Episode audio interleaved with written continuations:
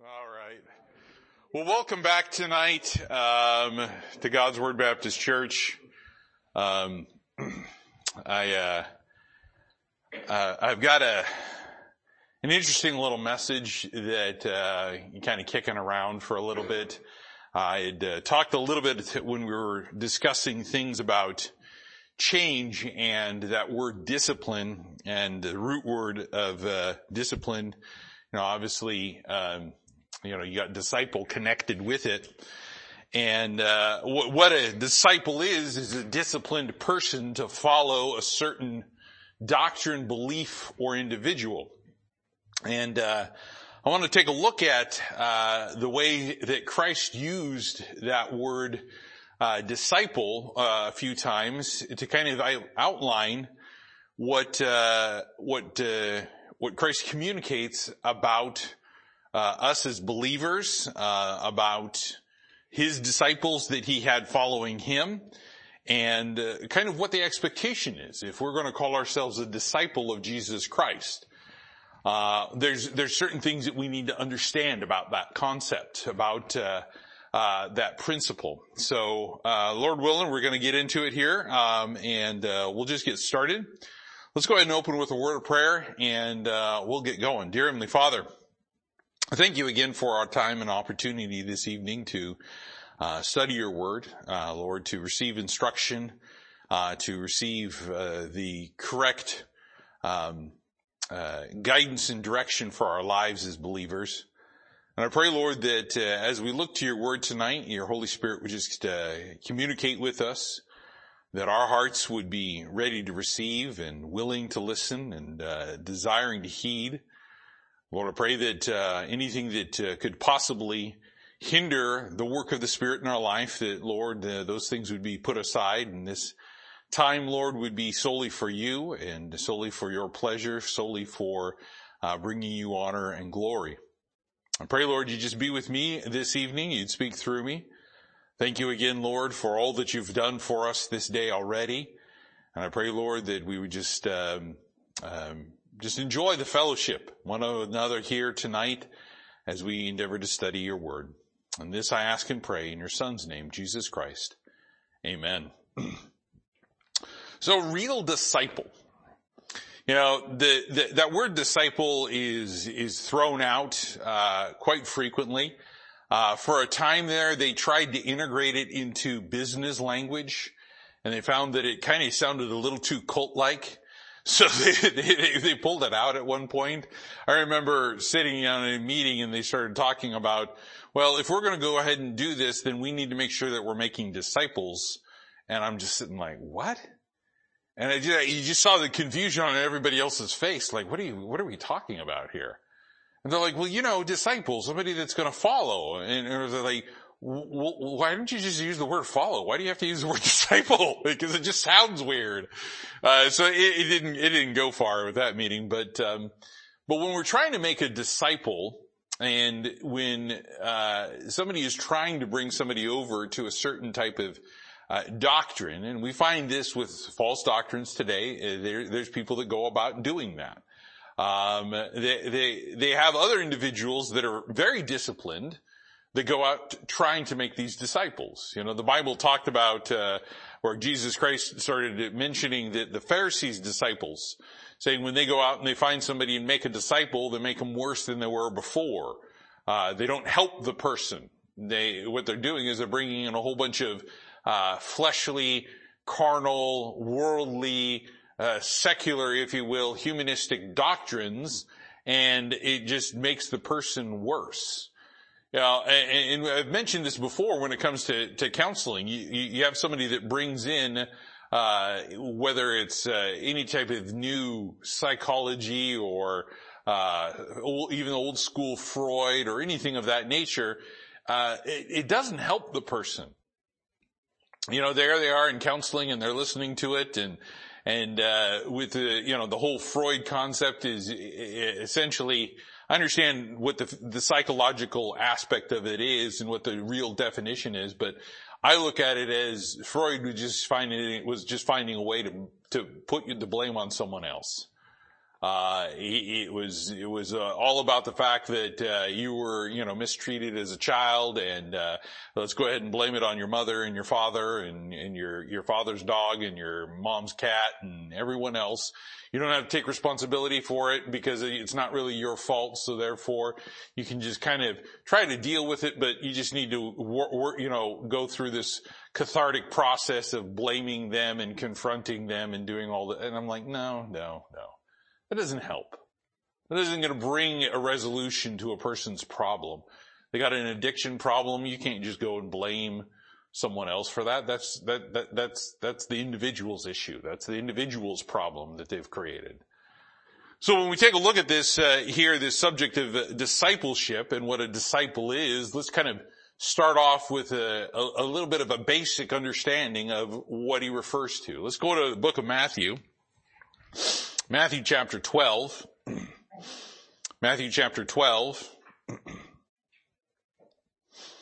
Matthew chapter 12 and in verse 46,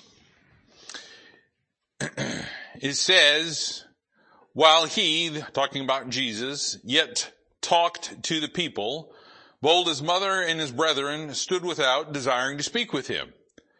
Then one said unto him, Behold, thy mother and thy brethren stand without, desiring to speak with thee. But he answered and said unto him, and told him, Who is my mother, and who are my brethren? And he stretched forth his hand towards his disciples, and said, Behold, my mother and brethren. For whosoever shall do the will of my Father which is in heaven, the same is my brother and sister and mother. Now this is an interesting way to start this off, but you know, you, you see that the, the discipleship meant a lot to Christ because a disciple is somebody who is intent on doing God's will. So one of the very first things that we find out being a disciple is doing the will of the Father. You know, here we are looking at what the, the, the the mentality of the world is to follow after whatever theory or whatever doctrine is out there nowadays, whatever uh, new type of thought is existing, and, and and it doesn't matter on either side. They've all got some weird stuff. But when we get to this point where where we're seeing how basic it is about being a disciple, we find that he's just saying, look First and foremost, these, these disciples, they're like my family. They're, they're seeking to do the will of the Father. Anybody that's seeking to do the will of the Father, Jesus Christ is considering the person family. Now, now this has a great connotation to, uh, with it because what we realize is when we start talking about family, we talk about how close family should be. Now, look, so, trust me, I understand when we start talking about family, the first thing that usually pops into a person's mind is family drama. And there's, there's family and then there's family. And then there's like, we're not talking about it. There's that. But I, but I totally understand the concept of what family is supposed to be. Family was intended and is intended by God to be a close knit unit that is cooperative, that is collaborative, that is working towards the end goal of pleasing Christ. That's what a family unit is. They're all related of blood. There's brothers, there's sisters, there's sons, there's daughters, there's moms, there's dads, they, they bring in the extended family. There's aunts, there's uncles, there's cousins. And you go back through and you find some of that stuff going on in scripture about how close families are. And God considers family a very important thing. This morning we were looking at uh, uh, um, the firstborn, and we went over to Psalm chapter 89, and we found over there where he's talking about David and the seed of David and um, essentially that the seed of David is going to be preserved forever and how, well, well, how does that happen? Well, it's through Jesus Christ. It's not, it can't happen in any other way. You don't see people running around saying that they're the king of the Jews today. But what we do know is that the king of the Jews, the king of kings, the lord of lords, is going to return and he is going to establish his throne just as he promised. And that's what that passage talks about in Psalm 89. But again, we're talking about family. Now, if there's family drama, you can find family drama in the lineage of David. You've got all sorts of crazy stuff going on.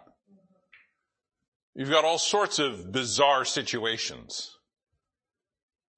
Just like we have bizarre situations in our family.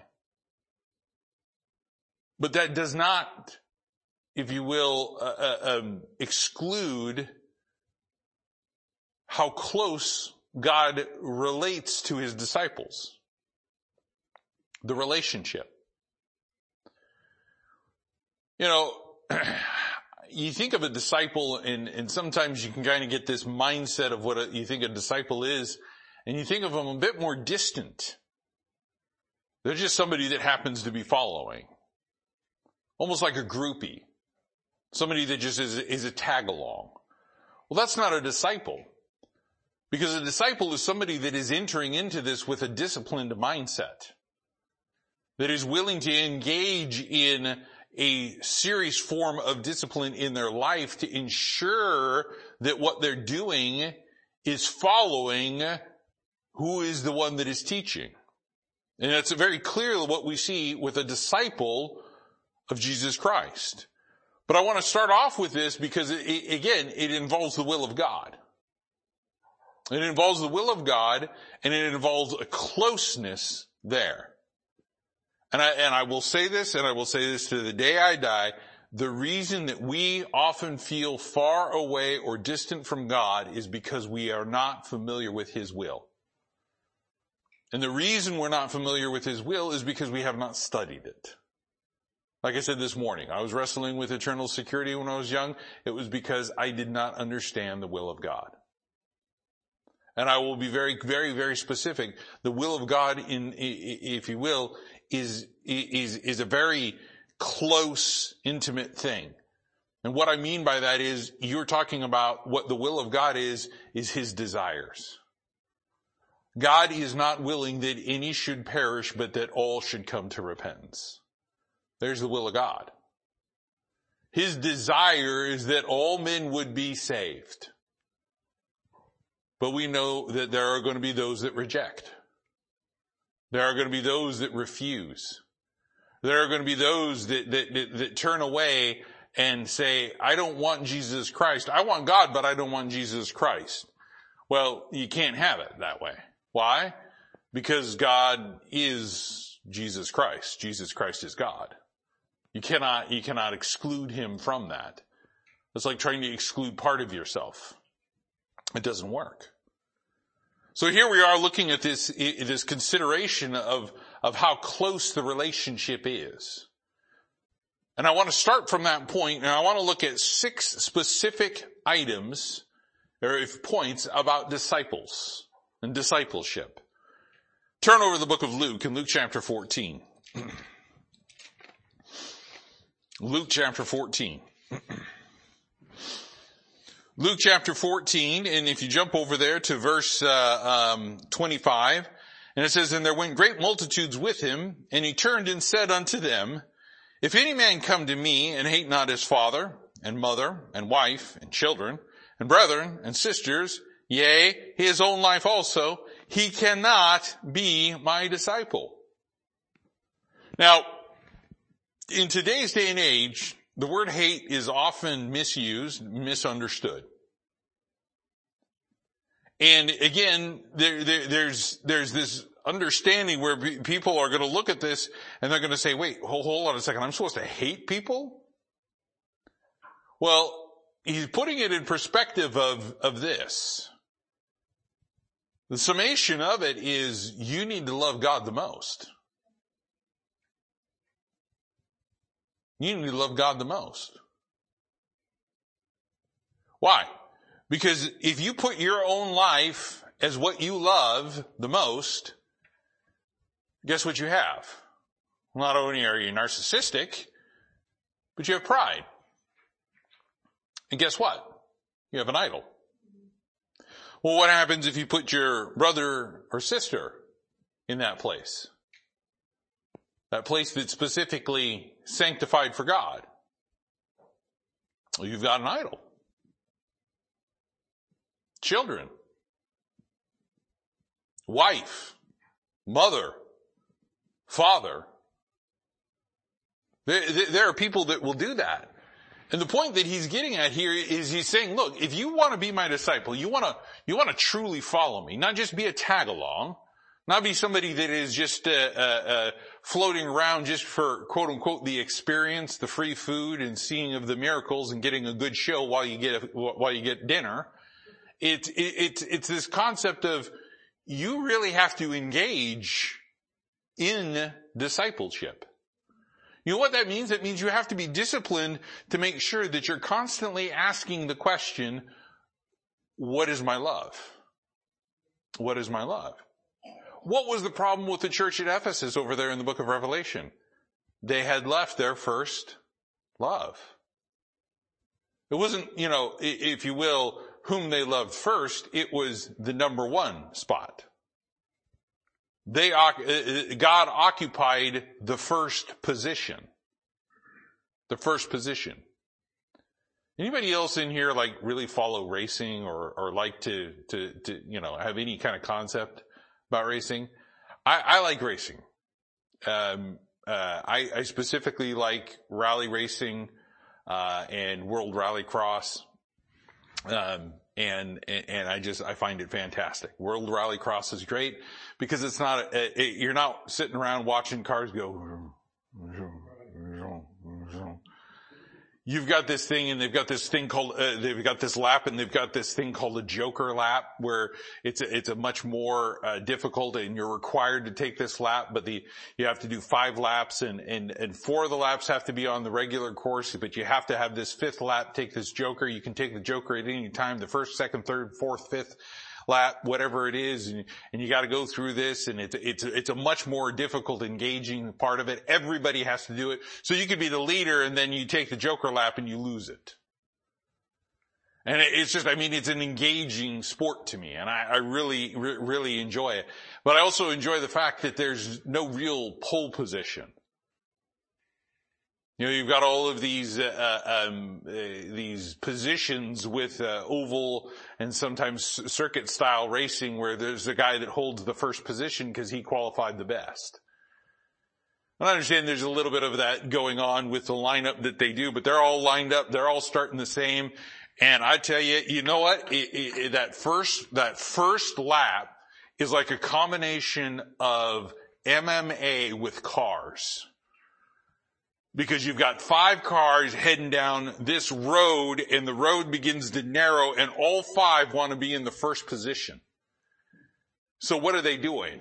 Wham, wham, wham, wham. There's car parts flying everywhere. You know, guys' bumpers are hanging off, dragging, doors are flying open. They're driving around as a wheel rolls off and they're, I mean, they're just, I mean, they're just beating these cars to shreds.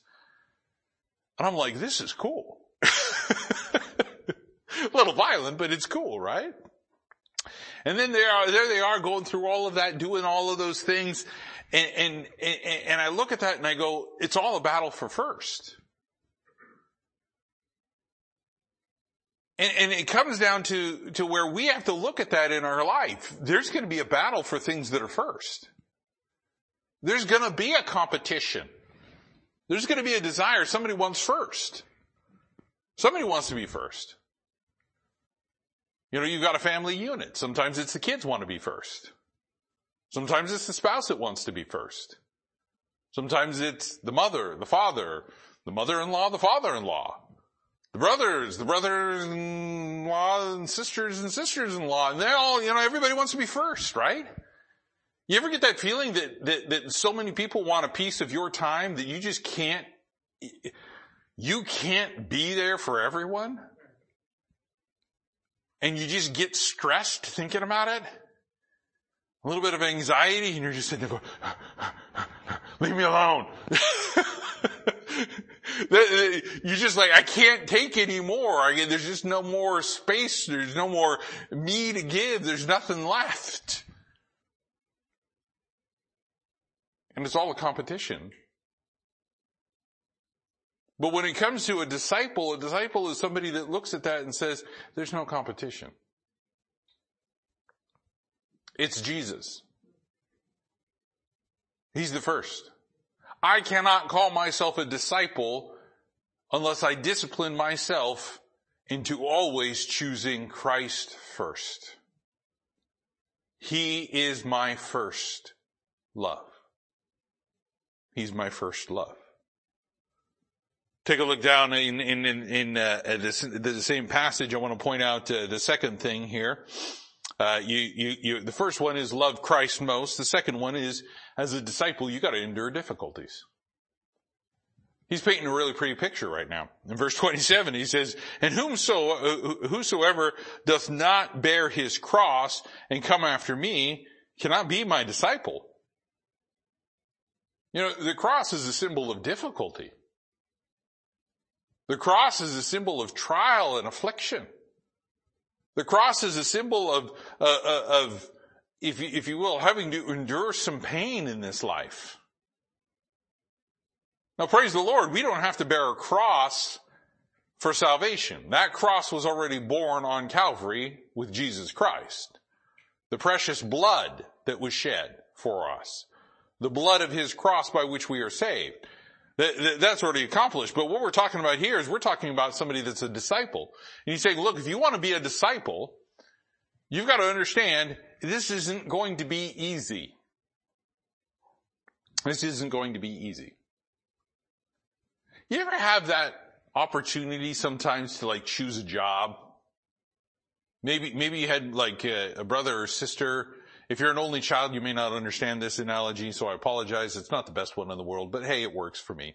Uh, but you know, sometimes, you know, you, you, your mom and dad would pose and you've got some chores that need to be completed or something. And there was always one job that was easier than the other job. There's one that, that, that both of you, are, you know, like with my brother, we, we you know, both mutually hate. And, and, and it was like, if, if, if you could do anything else to, to, to avoid that job, you were, you were going to do it. You wanted the easy stuff. Going out and picking weeds out of a half acre plot of land. Or you can fold the socks. Fold the socks is about as mundane as you can get, right? What, no amens on that one? I'm sorry. I, I thought it was boring to me. But you know, you, you, you've got that. Some of you are like, fold socks. That's what the sock drawers for. You just take it and just dump it in, right? And then it's, they, and then you hope that you're, you're awake enough to go through and figure out and match the pairs, right? Okay, anyways. so, but you know, you, you got a choice, right? When it comes to being a disciple of Christ, there is no, there is no choice. It's going to be a hard road. Why? Because people hate Jesus Christ. They hate Him. They hate the Word of God. They hate God. They're going to hate you too. You know what we see more and more happening? More and more we see people hating Christians. Hating Christians. I, I, I get a um, uh, kind of a newsletter, and, and, it's gotten to a point of where I actually, I'll admit this, I, I just stopped reading it because it, it'll either make you paranoid or super depressed.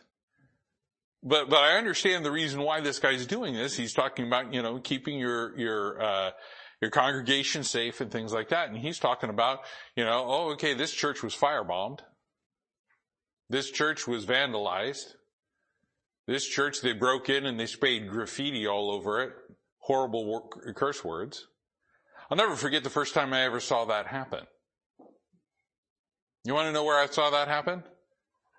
It was the church where I got baptized in, in the city where I got saved. Walla Walla, Washington. In the 80s. Somebody got really angry at White Temple Baptist Church and they carved a four letter word on the doors of the church. So that when you came to the door, the first thing you saw was that word. You weren't entering in to come in and seek fellowship. The first thing that hit you was something that you didn't want in your mind. I remember I was a little kid and I had no idea what that word meant. My mom's just like, she just freaks out. And so she's getting, you know, pieces of paper to put over it and things like that. And I'm looking at it and I'm like, using, I'm using, you know, hooked on phonics to figure out the sounds. And then finally, I think I got it right in my head, and I look at her in, in the loudest, you know, child voice, because we all know that that that, that you know little six six year old is, is is is capable of just quietly and discreetly, Mom, what does? No, no, no, no, no. It's you know, I'm at one end of the hall and she's at the other end of the hall. Mom, what does mean? And, she's just like, oh, you know, freaking out. She's like, do not say that word in church. Don't say that word ever. But I'm like, I want to know what means. And she's like, you know, uh, yeah, so I was a dirty little child. What can I say? but you know, people hate Christ. People hate churches. It's going to happen. It's going to happen. You know what you have to do?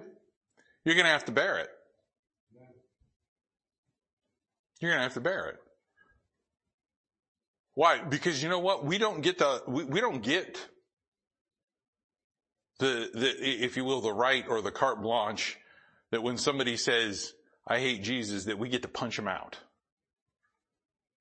We don't get to do that.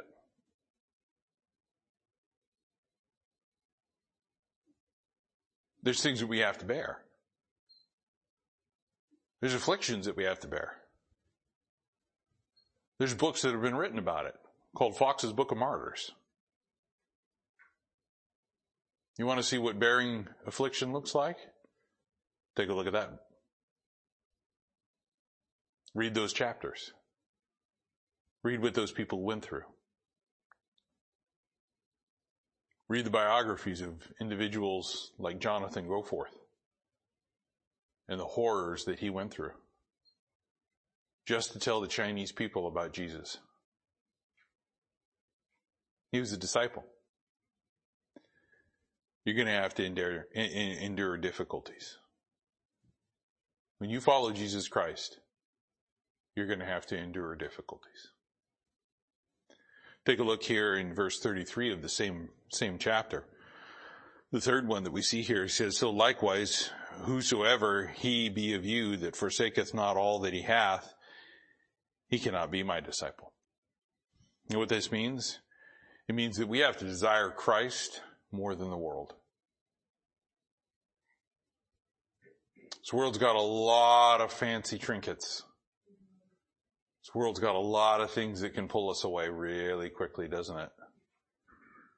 We can be, we can be off rails real fast. We can be not looking at Jesus Christ really quickly. You know what that means? It means you have to be disciplined.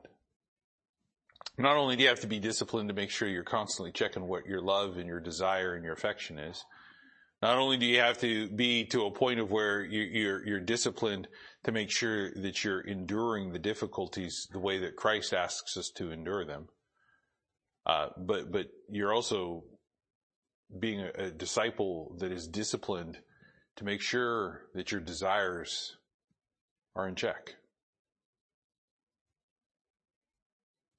It comes down to this. There's a forsaking. There's some things you gotta walk away from in this world. They may be things that are big, but you gotta walk away from it. There may be things that, that, that, that, that we deem that may be super important in a career,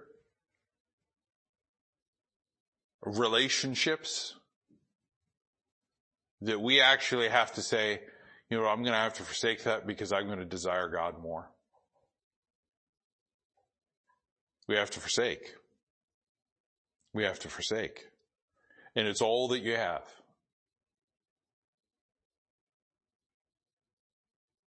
If you got a knock on the door, you peek through and you see somebody there and they're kind of in this weird looking robe like thing and you're like, what's going on? Like, man, the Jehovah's Witnesses and the Mormons are really going to town with this. What's going on? You open the door out of curiosity and there's Jesus. And he says, um, Hey, Ken, um, I'm, I'm here to ask whether or not you're willing to give up everything that you have for me right now. Will you walk away from it all? Right now. Will you walk away from it all? Career, family, possessions. Like, you mean I have to walk away from my soul? Yes.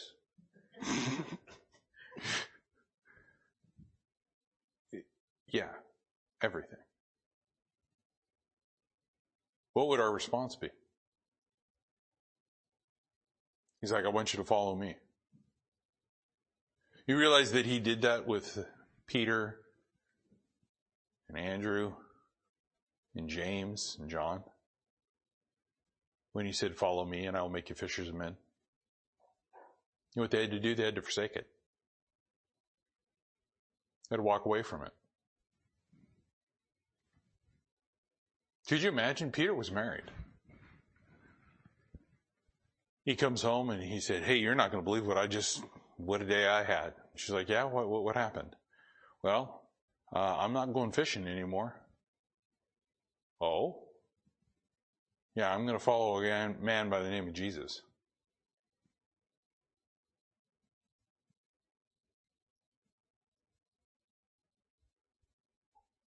Well, who's going to provide, Peter?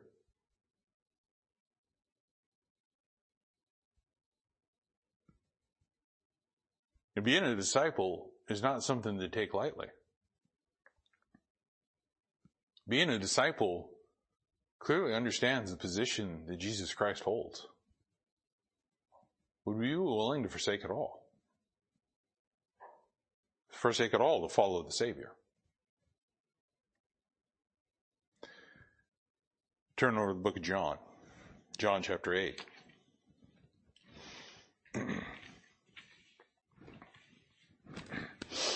John chapter 8, here's the fourth thing. You want to be a disciple of Jesus Christ, you want to say you're a follower of Him. You know, in this day and age, we use the word Christian. You ever call yourself a Christian? You ever think about what that word really means? The root of it is Christ. To be a Christian is to be a disciple of Christ. To be a follower of Him. So yeah, it irritates me when people misuse that. You want to talk about appropriation of terms? That's one that's very well appropriated. People use it and abuse it and they use it so loose that you're like, wait, you, you know, you don't get to call yourself a Christian. Because a Christian doesn't do that. That's not Christ-like. You can call yourself a Christian all day long, but you're not.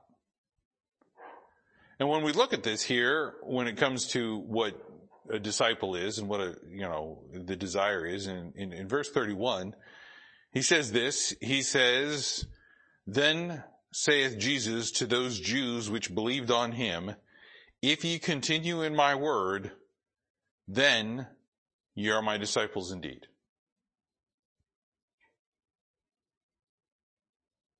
You know what a disciple is? Is somebody that really truly desires the word of God and to follow it in obedience.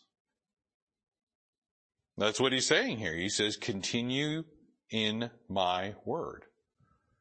Not only is it only somebody that is engaged in it in a daily basis, in a constant, uh, uh, um, uh, you know, time. It, it, just everything is, is, you know, using the Word of God in every moment of every day. but it's somebody that's also obedient to it. Because look, I, I know a lot of people that study the Bible and they are not obedient. I know worldly people that study the Bible as a historical document. They're not obedient to it. They won't follow Jesus. They can't call themselves a Christian and they certainly cannot call themselves a disciple of Christ. So when we look at this here, what do we find? We find very clearly this one thing is you've got to be engaged in the Word of God in constant obedience. If we're going to be a disciple of Jesus Christ, we have to be constantly obedient. For those of us that have children, for those of us that don't have children, will have children later on possibly, you want constant obedience. Not compliance as we've talked about, but you want constant obedience. You want to be able to turn to the child, and, and you have visions of this, right? You, you have visions of this and of turning to the child and saying, child, yes, father? Would you, would, would would you please go take the trash out? I will gladly take the trash out because you have asked me and I am willingly obedient to you because I love you. Oh, such a good son.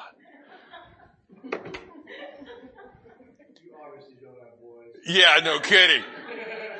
Cause I, I, was one of those boys that was like, take out the trash? What? Ew, gross. Really? You know what's in the trash? That's why I want you to take it out. Take it out now. Why? Now? I'm playing. No, take out the trash now. You know, that kind of conversation is usually what happens, right? Raising a voice. Trust me, you know. Brother, all I'm going to say is you don't have daughters.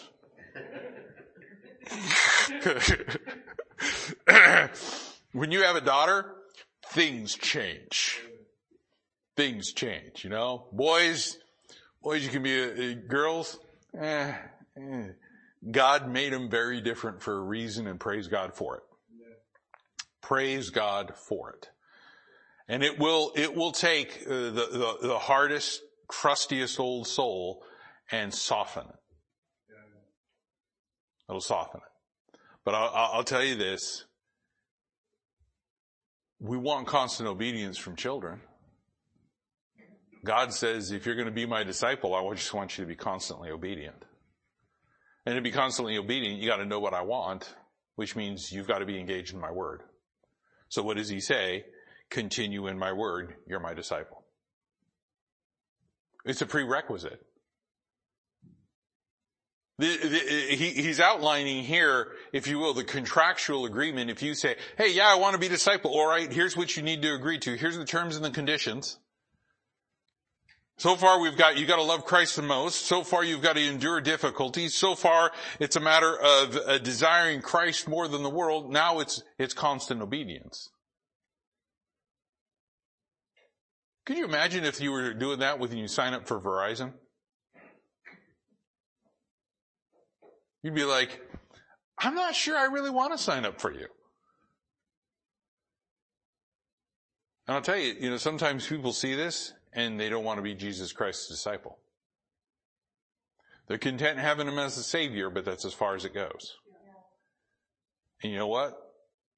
That's just not right.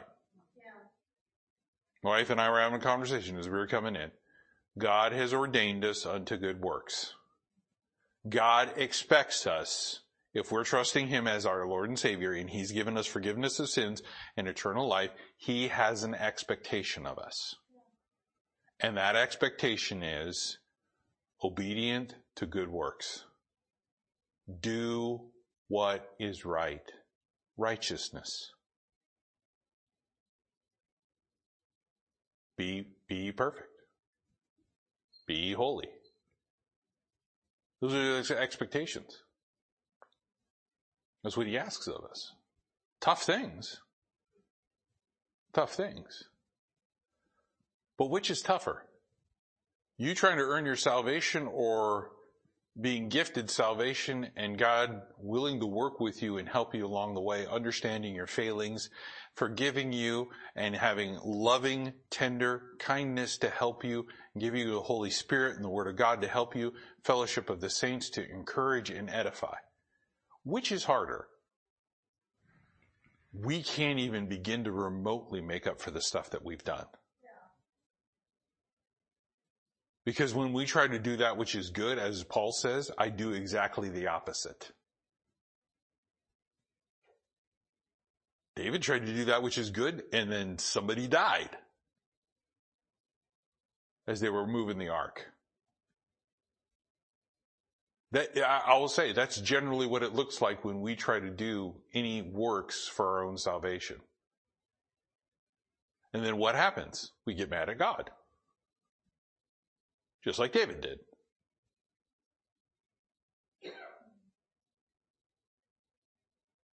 You know, if David had just done what God told him to do, it would have been fine. But that's what he asks of us. Continue in his word. Go over to John chapter 15.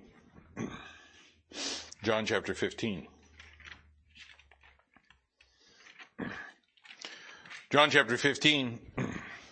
And so far we've looked at some things that are kind of, hmm, man, these are, these, these are kind of some tough things. John chapter 15 and verse 8, he says this, he says, Herein is my Father glorified that ye bear much fruit, so shall you be my disciples. You know what his expectation is as a disciple? You're productive.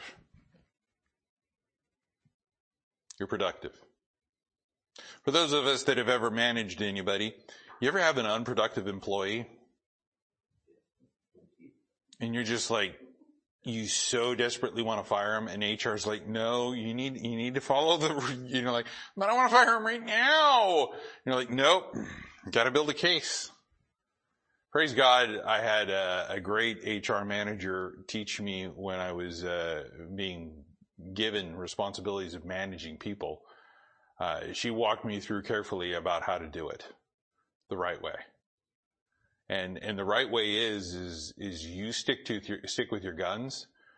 And if you don't compromise and you stick with what you told them to do and you continue to say, this is the metric, this is what you have to attain, this is what you need to do, you know what eventually happens?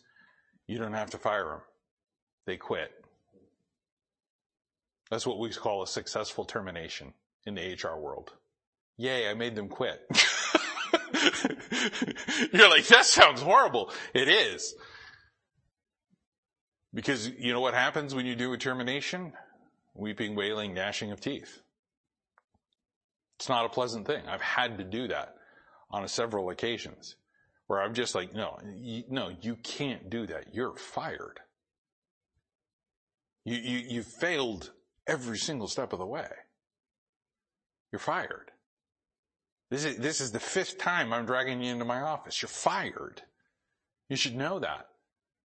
By the time you drag that person into the, into the office for that final, you know, if you will, warning, they should be half expected. They should come with their box of stuff, expecting it, and the word isn't even out of your mouth yet.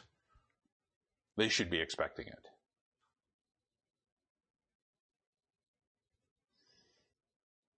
But God says, as, an, as a disciple, He just wants you to be productive. God does not like laziness and idleness. If there's one thing I have seen in scripture is God doesn't like it. Again, I'll be a little transparent. I was a little sluggard when I was young. I was.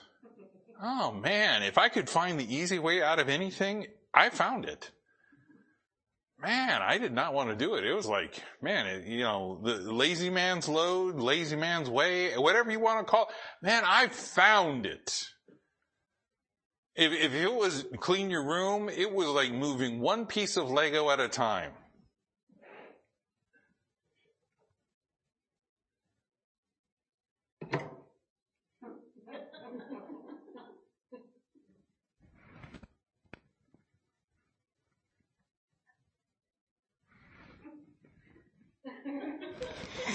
start building, you know, eh, that was the mentality. Is, is, again, I, anything. I was lazy. And my mom, she, she found, she brought out the concordance, slapped that Strong's concordance down on the table, listed off all the verses about sluggard and slothfulness. And guess what I had to do? Memorize those verses. No, no, this wasn't, this wasn't like punishment. This was preventative. Why? Because she didn't want me to be the guy that gets fired for being the lazy man on the job site. That was unwilling to do the work. That was like, I want to get paid for doing nothing. Regrettably, we do that nowadays. All you have to do is start a YouTube channel. Anyways, I, you know, I guess I could do that. I could start, you know, like I was talking about the fireside chats with Ken. No. Anyways. I'm not doing that. Because you know what bearing much fruit is? It's not about the productivity of money and stuff. It's about are we bearing fruit for, for Jesus Christ? Do we bear the fruit of the Spirit in our life? That's the productive part. Are, are, are, are we witnessing to people and, and people are trusting, you know, trusting Christ as their Savior? Now, now again, when, when they trust Christ as their Savior, I, I, I get that, that we, we, we often refer to that as the fruit, but I'll tell you this, just witnessing is the fruit. That's up to them. That's up to them. Whether they trust Christ or not, that's up to them. Whether you're handing them a track, whether you're doing whatever it is, you're being productive with what God has given you. Are you bearing fruit? And he, he, he simply says here, he says much fruit. He doesn't, he doesn't quantify it. Because in other passages he says 30, 60, 100 fold. Because why? Not everybody produces the same. You got somebody that, that, that, gets saved at an older age, they're not, they're not going to produce the amount that somebody that's a young teenager. You know, and, and trust me, if you got saved at a young age, you can produce much fruit. There is no excuse other than just sheer laziness. And it boils down to, hey, look, God just says, I want you to produce fruit. Be productive. If you're going to be a disciple, just be productive. Mike was talking about the field and Solomon walking past that, that field of the, uh, of the, the, the, the, the, wall that's broken down and, and, and the vines and everything is just destroyed because of all of the weeds and just how horrible it is. And he takes a look at it and he considers it. And it realizes that there's an individual that, that, that just doesn't care. Doesn't care. You know, I, me being me, and this is just my opinion. I'm not necessarily preaching this, but this, when I, when I read that passage of scripture, you know what I often think of the man that's void of understanding? You know what I think that is? It's like, it's like the little son that inherited daddy's vineyard. It's the son that inherited daddy's vineyard. And what happens? That's not his vineyard, it's my dad's vineyard. It's always going to be my dad's vineyard. Why would I care about what my dad's vineyard is? Who cares? I don't, I, I inherited it. Fine. That's nice. One of these days I'll sell it. But, but right now I don't care about it. I got better things to do with my life. I'm going to go live my life. I'm not going to be a person that goes over there and starts working in a vineyard. In that field. I saw how what it did to my dad and how hard work, how much hard work that was. I don't want to do that. I want to go and do what I want to do with my friends. Yeah, preach that one at a youth group. Look, you may have inherited something. And I'll tell you this, if you grew up in a godly family and you grew up in church, you better be thanking God every single day of your life for what you've been given. Because I'll tell you this, you've got no excuse. You have got no excuse. If you've been given something of the Lord and you've inherited it, don't disregard it. And I'll tell you this, every last one of us is a son of God and we have inherited something called eternal life. We are not disregard it and say, I'm going to go live my life and I'm going to go live with my friends and I'm going to go do what I want to do. We don't do that. We say, I will produce fruit unto my Lord. The last thing that I want us to see when it comes to this is over in John chapter 13. I kind of saying this is the one that I, I look at and I go is, is probably one of the heaviest ones. And you're like, well, these are already all heavy. Yeah, I get it. These are terms and conditions. These are the legal aspects of everything. You know, those little pop-up screens that says, I agree to the terms and conditions. How many of you guys actually read that or just click, I agree? Or you just go, oh, it's not worth it, and then you just, you know, move on to something else and look for the website where you don't have to click the terms and conditions. I'll tell you this. If we're wanting to be a disciple of Jesus Christ, this is what God asks of us. If we're going to call ourselves a Christian, this is his expectation. In John chapter 13 and, uh,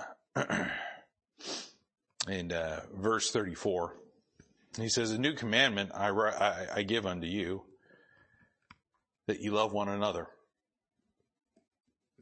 As I have loved you, that you also love one another. By this, all men shall know you are my disciples, if you love one another. How do we demonstrate to the world that we're a disciple of Jesus Christ? Do we get a special shirt? Ball cap? Special pin? Do, do we, do we get a new body? I wish. What, what, what is it we get? We get a new commandment. The brothers and sisters in the body of Christ, what do we do? We've got to love them. Because you know what? That's how the world's going to know we're different.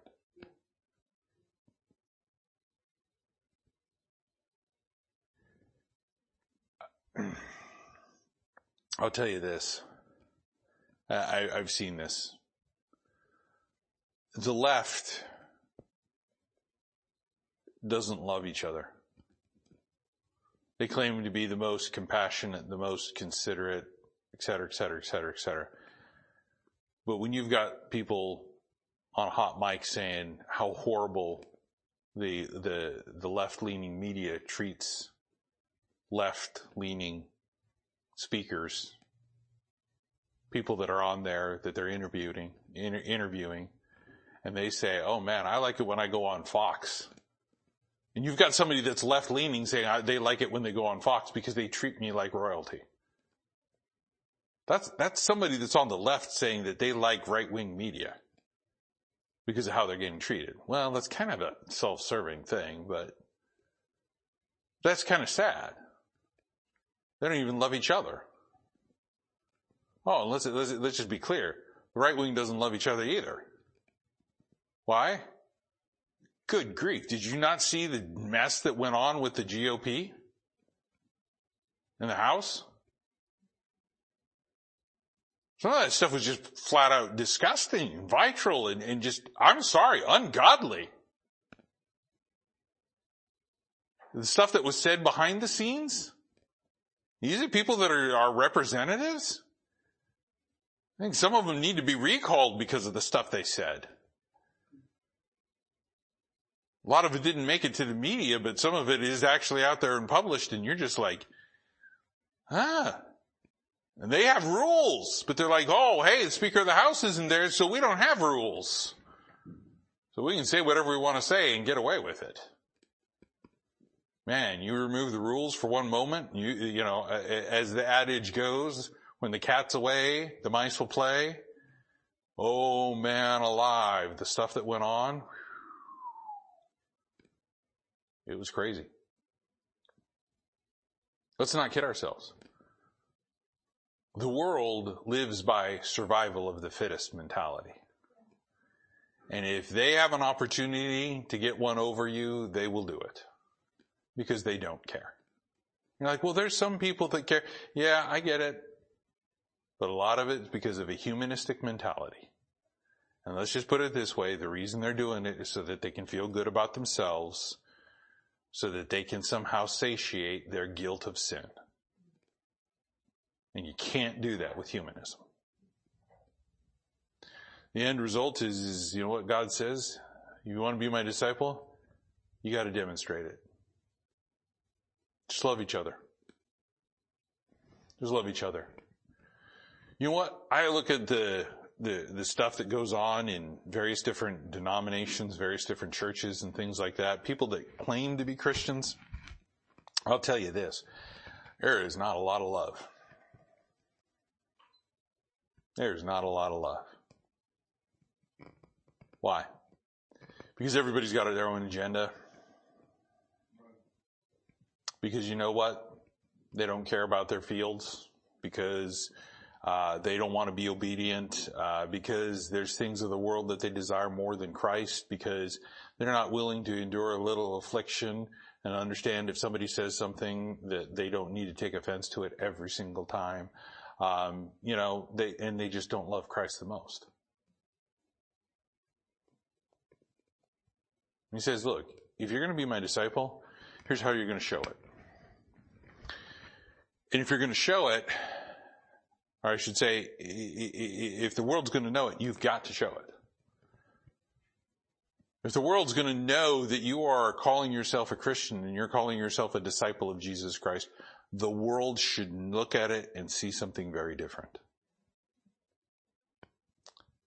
I have a coworker um, that I've worked with for a long time. She's actually in another department now. Uh, she was telling me the other day that um, um, she she went to to go see a, a, relative that was having some hard situations, and the relative was trying to get this my coworker to go to a church, and she started asking questions about the church and uh, she's like, no, no, no. And uh, the relative said to the coworker, said, you, you just, you just don't, you would never go to church.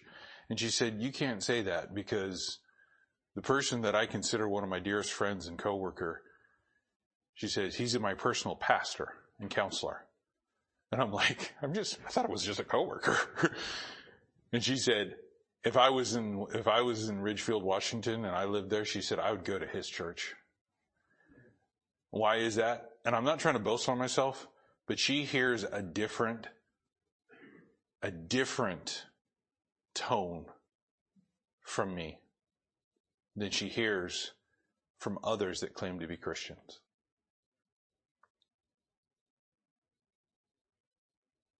She hears care, she hears compassion. I tell her about you guys. Only the good stuff. and she's like, man, you've got, you've got a great congregation. She said, it sounds like, it sounds like a church that she would love to attend. She said, are, are you ever planning on moving to Pennsylvania? I'm like, no. First and foremost, I've never moved to Pennsylvania. Well, I shouldn't say that if the Lord moves me to Pennsylvania, okay, but he's going to have to like physically move me like Elijah and Philip and things like that, okay? It's going to have to be done in the spirit of the Lord. Like, like that. Um, but, I, but I'll tell you this, you know what she sees? Even with all of our faults, guys, even with all the stupid things that we do, me included, she still sees how much we care about each other.